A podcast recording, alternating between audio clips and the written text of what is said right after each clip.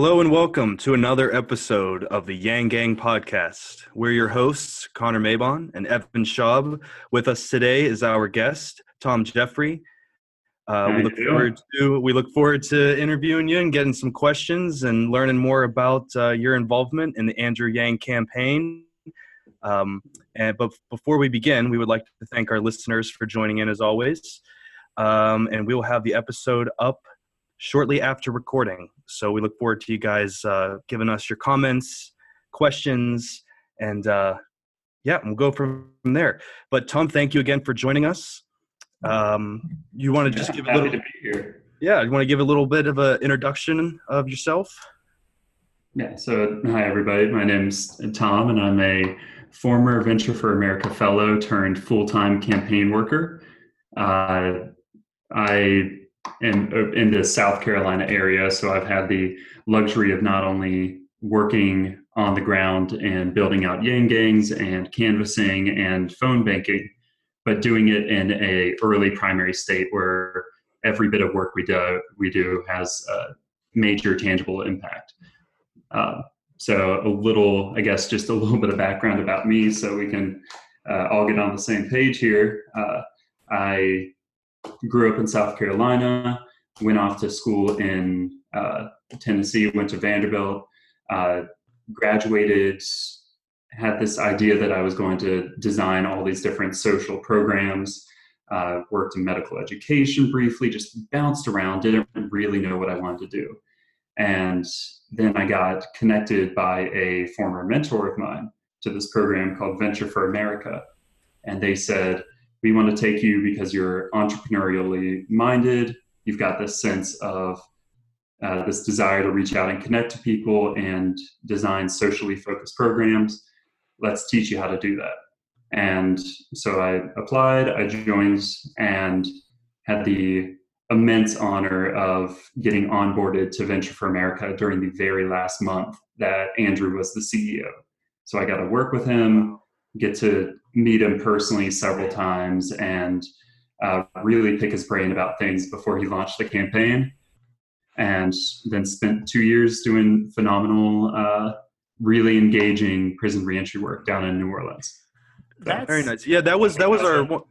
There's our that was, yeah, that was uh, one of my questions. I know was um, was your how did you come across uh, Andrew Yang. I was curious if I didn't know if you were working in the pre- prison reentry um, system, and that's how you got introduced to the UBI, or if it was the Venture for America first, which then led to the um, work in the prison reentry. Um, but mm-hmm. yeah, so it was it was through Venture for America, and mm-hmm. uh, what absolutely blew me away, and one of the reasons why I've uh, been a wholehearted believer in Andrew, his his campaign and his messaging is that during that last month that he was there, uh, he didn't tell us that he was debating a presidential run, but he was at that same time doing all of his research on automation. He was extremely interested in uh, the impact it was going to have on society, and you could really tell that as much as he loved the Venture for America program, he was focused on something bigger and yet he took time to meet with us. There were 180 of us getting started and he took the time to meet with every single person for 30 minutes. I had the luxury of uh, really connecting with him and we met several times throughout the the onboarding process. But yeah he's he was just a down to earth guy and the same way i see him talk in debates was the same way i saw him talk years ago with uh, with myself and the other fellows. Yeah. So you did a Reddit AMA that I thought was very interesting, and that's kind of um, kind of how we actually got introduced to each other um, to some extent. And one of the things that you talked about in that Reddit AMA is that you felt that UBI could help from a criminal justice perspective. Can you talk a little bit more about that? Oh, absolutely. Uh, the the concept of a UBI is inherently uh, designed to help those that are more socioeconomically disadvantaged. And because we're in America, and honestly, just because we're in a place with a history as large as ours, it tends to be that there are racial biases and uh, inherent criminal justice biases that impact those socioeconomic groups more. And what that means is that as someone is trying to transition out of prison, their opportunity for success is almost directly linked to their socioeconomic status. It's the same reason why people see uh, wealthy people not going into the system at all. It's one of the same things that applies to people as they're making that transition out. So, a perfect example would be uh, the actual debt, the actual process of going through the justice system, even if it's for something like marijuana possession, which we know Andrew believes should be legalized because he under, understands it's a justice issue. If someone gets arrested and convicted for marijuana possession, the charges of going through the judicial system are enormous. It's usually in the sums of thousands of dollars, and at on average in the state of Louisiana, most people walk out of prison with about $3,200 in debt because of that. It's not including all the other debt. It's not including, say, child care payments that were accruing while they were behind bars. It's this just the process of going through the system, which is inherently racially biased. That right there is enough to uh, to build up an enormous debt. And so UBI is a it's a it's a very important way for us to engage and support those populations. And it's a it's a complete um, 360 difference of this the system that's been in place for decades and it, and the current system is just simply too taxing on not only individuals but on the system itself slows it down uh, bogs it down. And what I, i've said it multiple times on the podcast what really attracted me to andrew yang was his just he cuts through. When he when he speaks about like his ideas or his policy ideas or where solutions need to be kind of targeted it's just it, it it's very much like a um, leaning like a very lean machine kind of thing he wants to cut down a lot of that stuff that's been slowing the system down and help modernize it or as he likes to say being like the 21st century candidate which i think we all three three of us believe that very much absolutely uh, a lot of it has to do with the numbers um, which I remember when I first started doing the work with uh, uh, down in New Orleans and doing all this prison reentry piece. It was just a few months after the state of Louisiana released this massive justice reinvestment report. They'd had people working for months on the ground doing uh, quantitative and qualitative analyses of the uh, various prisons and jails throughout the state. And they made this incredible recommendation saying our state right now is the most incarcerated place in the entire world. How do we trim this number? How do we make sure we're not spending enormous amounts of money that burdens everybody in the state? How do we slow down this mass incarceration? And they found that you could get billions of dollars in savings over the course of several years. Um, they the potential to save 260 million within just I think three years of reducing the prison sentence uh, and the prison bed use by 30% could save hundreds of millions of dollars right away. That's that type of trimming the fat, that type of focusing on the numbers and the savings didn't seem to happen. And it finally is starting to. And that, that mindset is very similar to the, the one that I've seen Andrew pick up.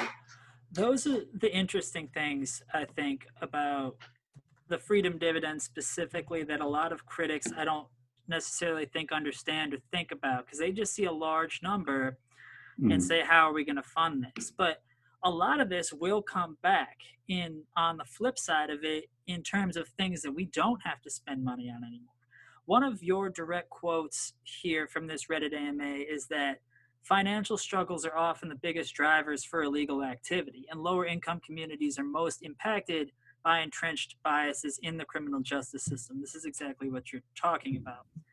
Um, so, I guess the question that I had is, is what, other than the freedom dividend and just voting for Andrew Yang, what are some things that people can kind of go out there and do that can help communities um, or like help you know individuals like yourself help these people? In in terms of voting or in campaigning or more daily involvement? Both. i would say both uh, so the the first is talking with uh, local business leaders a lot of uh, a lot of us know someone that owns a, a main street business or uh, a local contractor, someone that you know we're connected through through family, friends, churches, um, community organizations, whatever.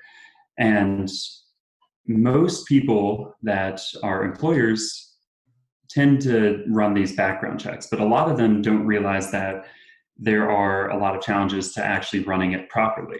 Uh, for example, let's say someone gets arrested.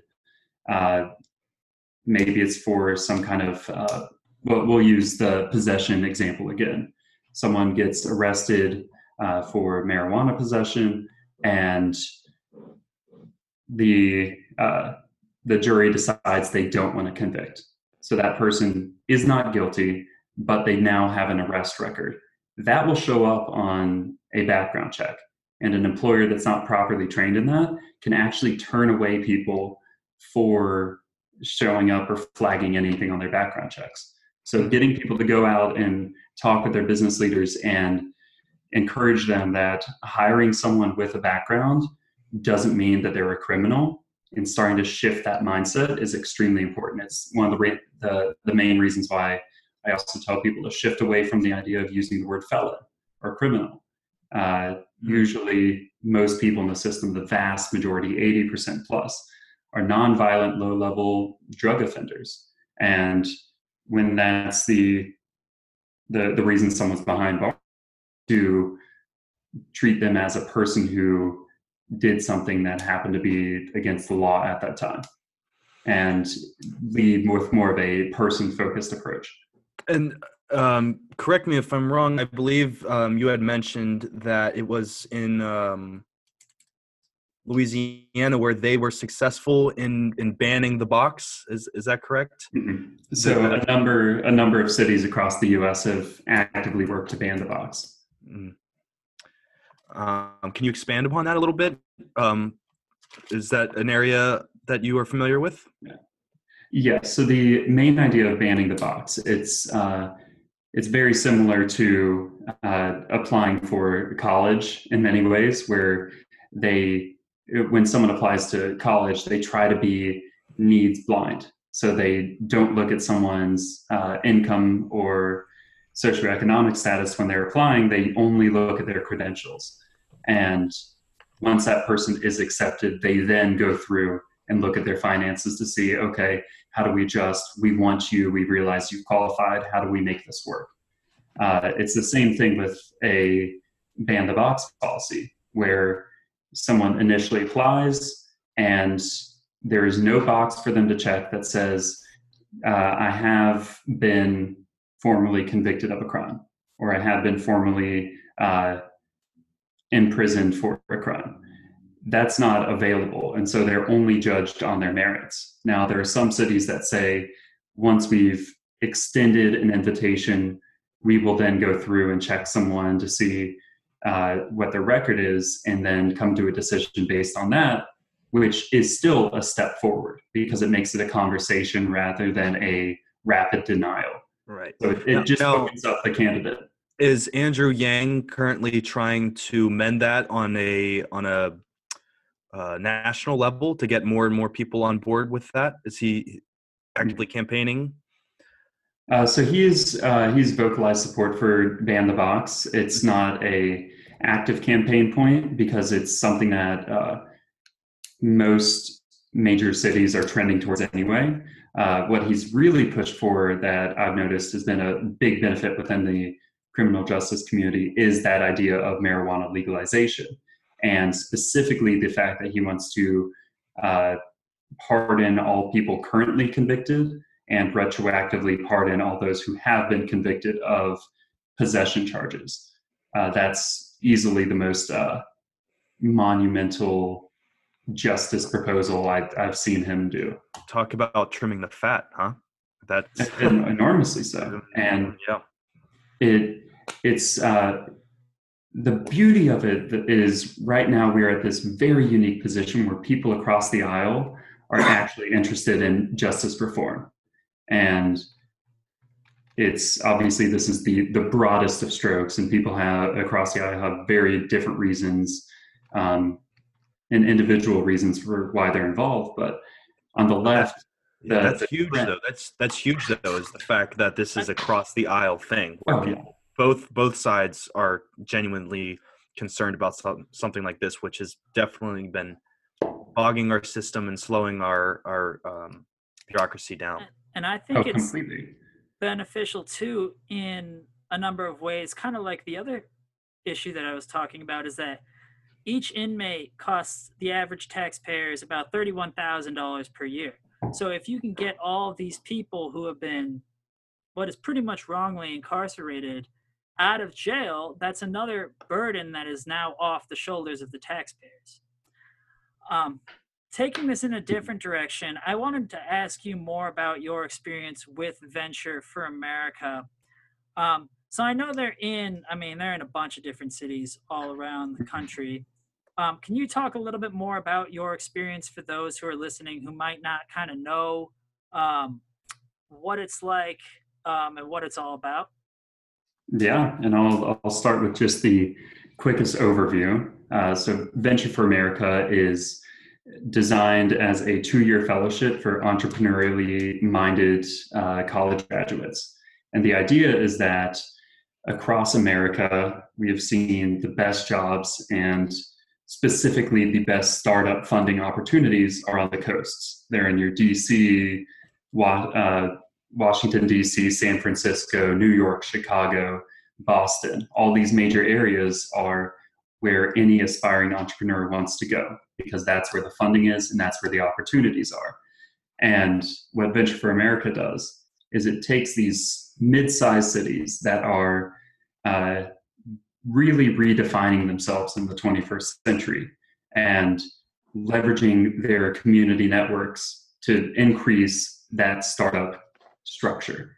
And it takes college graduates and places them with startups in those areas, whether it's Detroit or Baltimore, uh, whether it's Cleveland or Birmingham. Uh, we have New Orleans. You have uh, some people that tried out Kansas City. There's there's I think 14 different cities that are involved, most of which have seen declining populations or uh, limited access to startup funding. So, what does a fellow do? Uh, they show. Uh, go ahead. Sorry for a second. You cut out there for a second. Could you repeat that last point? Uh, starting where? um, kind of just just the end. You cut off for just a second. Uh, yes. Yeah, so uh, you have 14 cities across the the country that are in the process of redefining themselves in the 21st century, and whether that's Detroit or Baltimore, um, Birmingham, New Orleans, or Cleveland, all these different cities are trying to essentially become brain magnets and for their entrepreneurial ecosystem. And Venture for America speeds that up. All uh, all new fellows spend a month getting trained and learning a variety of skills, whether it's uh, search engine optimization, seed funding, uh, community engagement, networking skills. It's it's a wide variety of trainings, and then we get placed with a startup for two years, learning the ins and outs, nuts and bolts from someone that uh, has already done it or is farther along in the experience. The idea is that when you're you're trying to learn, being in an entrepreneurship class does very little compared to actually being on the ground and learning the ins and outs day after day.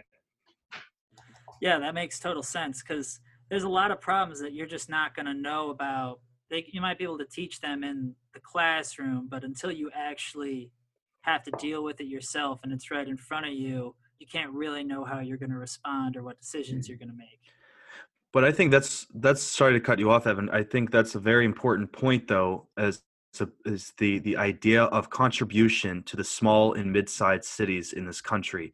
We you hear this term get thrown around a lot, the forgotten America, and the forgotten America. They are coming from the small and mid-sized cities, small town America, where they feel like they are left out from the party, where you know there's immense progress, immense wealth being had and made on in cities like San Francisco, where we're out in, we see this firsthand. Out in New York and DC, LA, you name it, um, and I, I, love how it uh, the Venture for America is targeting these small and mid-sized cities to kind of help uplift, you know, um, these places that have uh, been struggling because of this.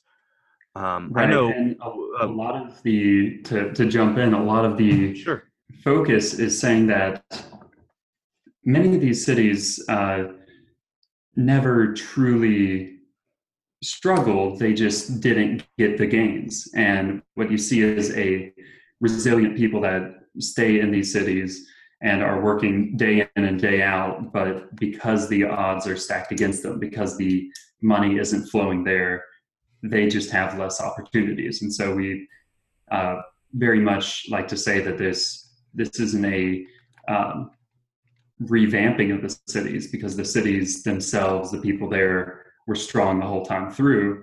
Uh, it's just evening the playing field and bringing some of the, the opportunities there as well. For sure. Um, I guess the last kind of thing that I wanted to talk to you about and ask you about would be your current campaign involvement.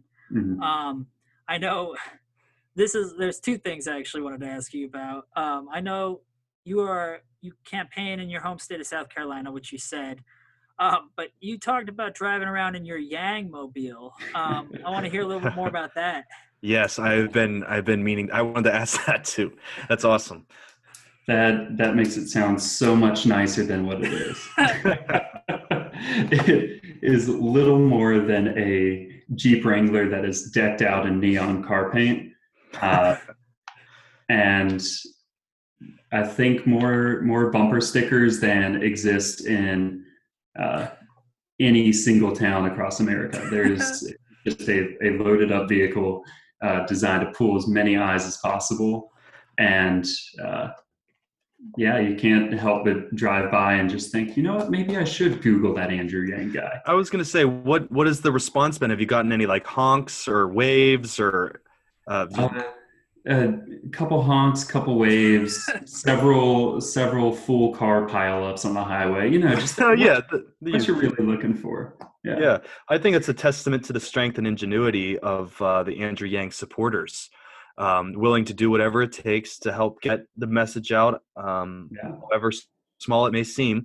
It still can, you know, that still might catch one eye, and mm-hmm. that one eye might, uh, you know, go make a donation or might look into it and then start talking to their friends and then the snowball begins um, i know that's how our podcast got started it was you know we well we first heard andrew yang on joe rogan and then we started furthering exploring his policies and his activities and he came out to san francisco and we saw him and uh, it was yeah it just became like a uh, snowball kind of just just going down and, and getting bigger. Yeah. Um, so talk about for the second part of that talk about your current campaign involvement what it consists of when you volunteer what the response has been and how kind of you see things proceeding?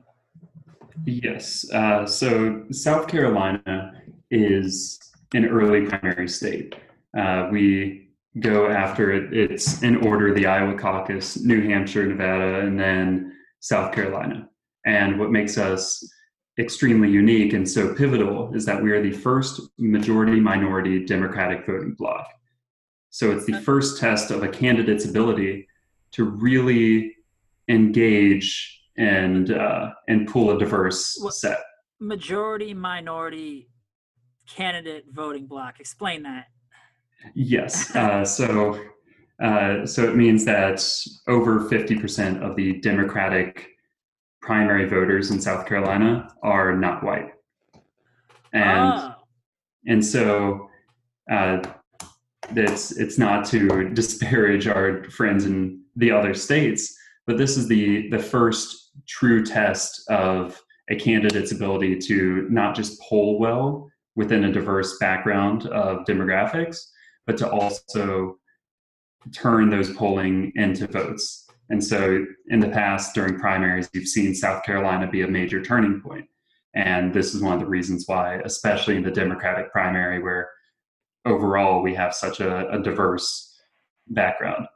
Um, and so, with, with that in mind, the strategies for engaging people across the state are very important, whether it's uh, it's unifying the main gang gangs in some of the cities, like uh, for for Greenville, uh, Columbia, Charleston, Myrtle Beach, whether it's expanding canvassing opportunities, uh, increasing the phone banking, which is extremely important. We're, we're a very rural state outside of our significant urban hubs.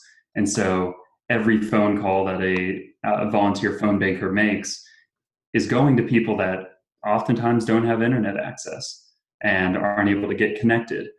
Um, so we're the, the whole idea with this campaign, especially in South Carolina, is to be as diverse as possible and engaging. So you go to college campuses, you do the phone banking, you do the canvassing at uh, major football games or uh, city events, and just rally as many people as possible. And the trick that I found, uh, and I actually uh, heard this from one of the uh, leaders over in Atlanta is you have to shift to Google Andrew Yang as opposed to Yang 2020.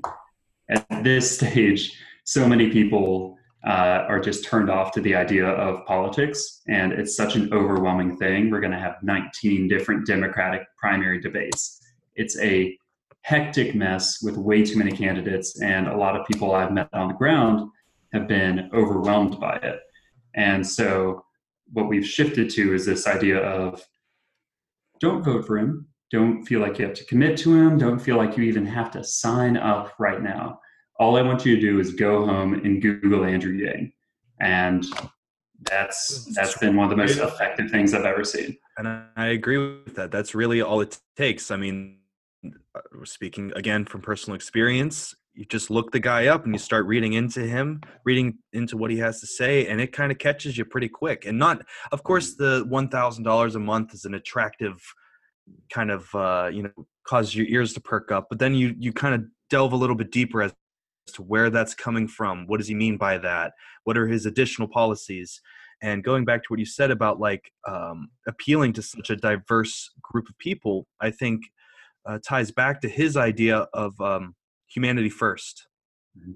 It's just like he seems to understand um, certain things about the shift in the labor force and where that's taking us, and he's trying to jump out ahead of that and wants to ensure that um, everyone is involved in this evolution in the workforce and in the country itself.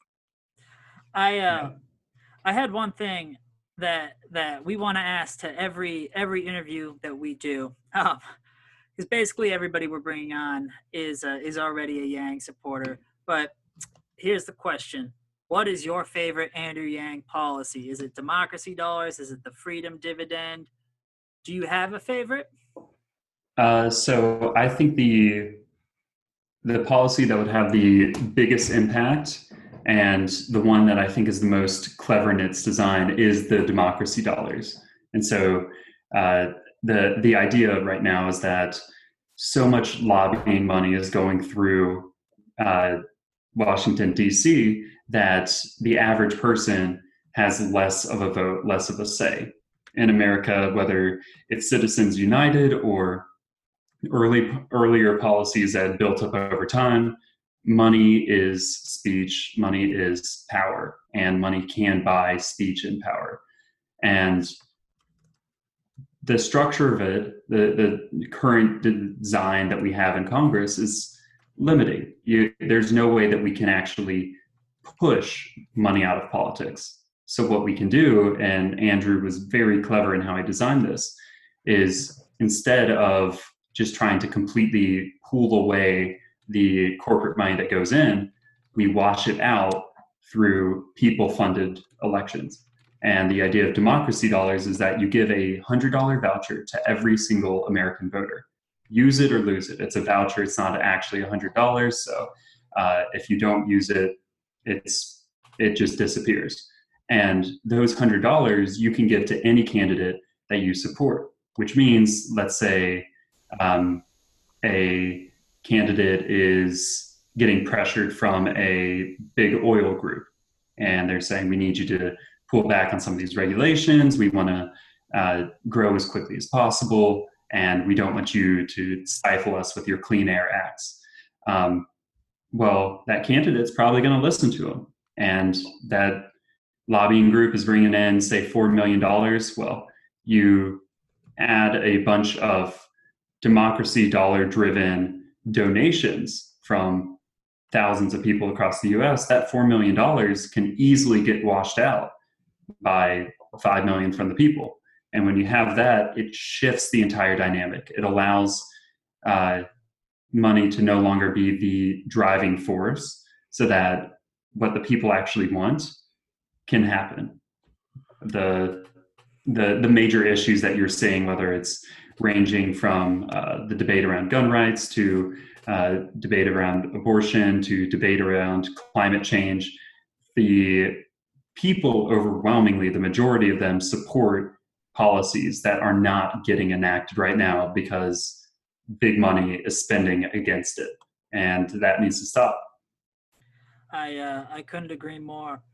So we're about to be out of time here. Um, is there anything else that you would kind of want to add or any messages that you want to get out out to the Yang to the uh, Yang listeners?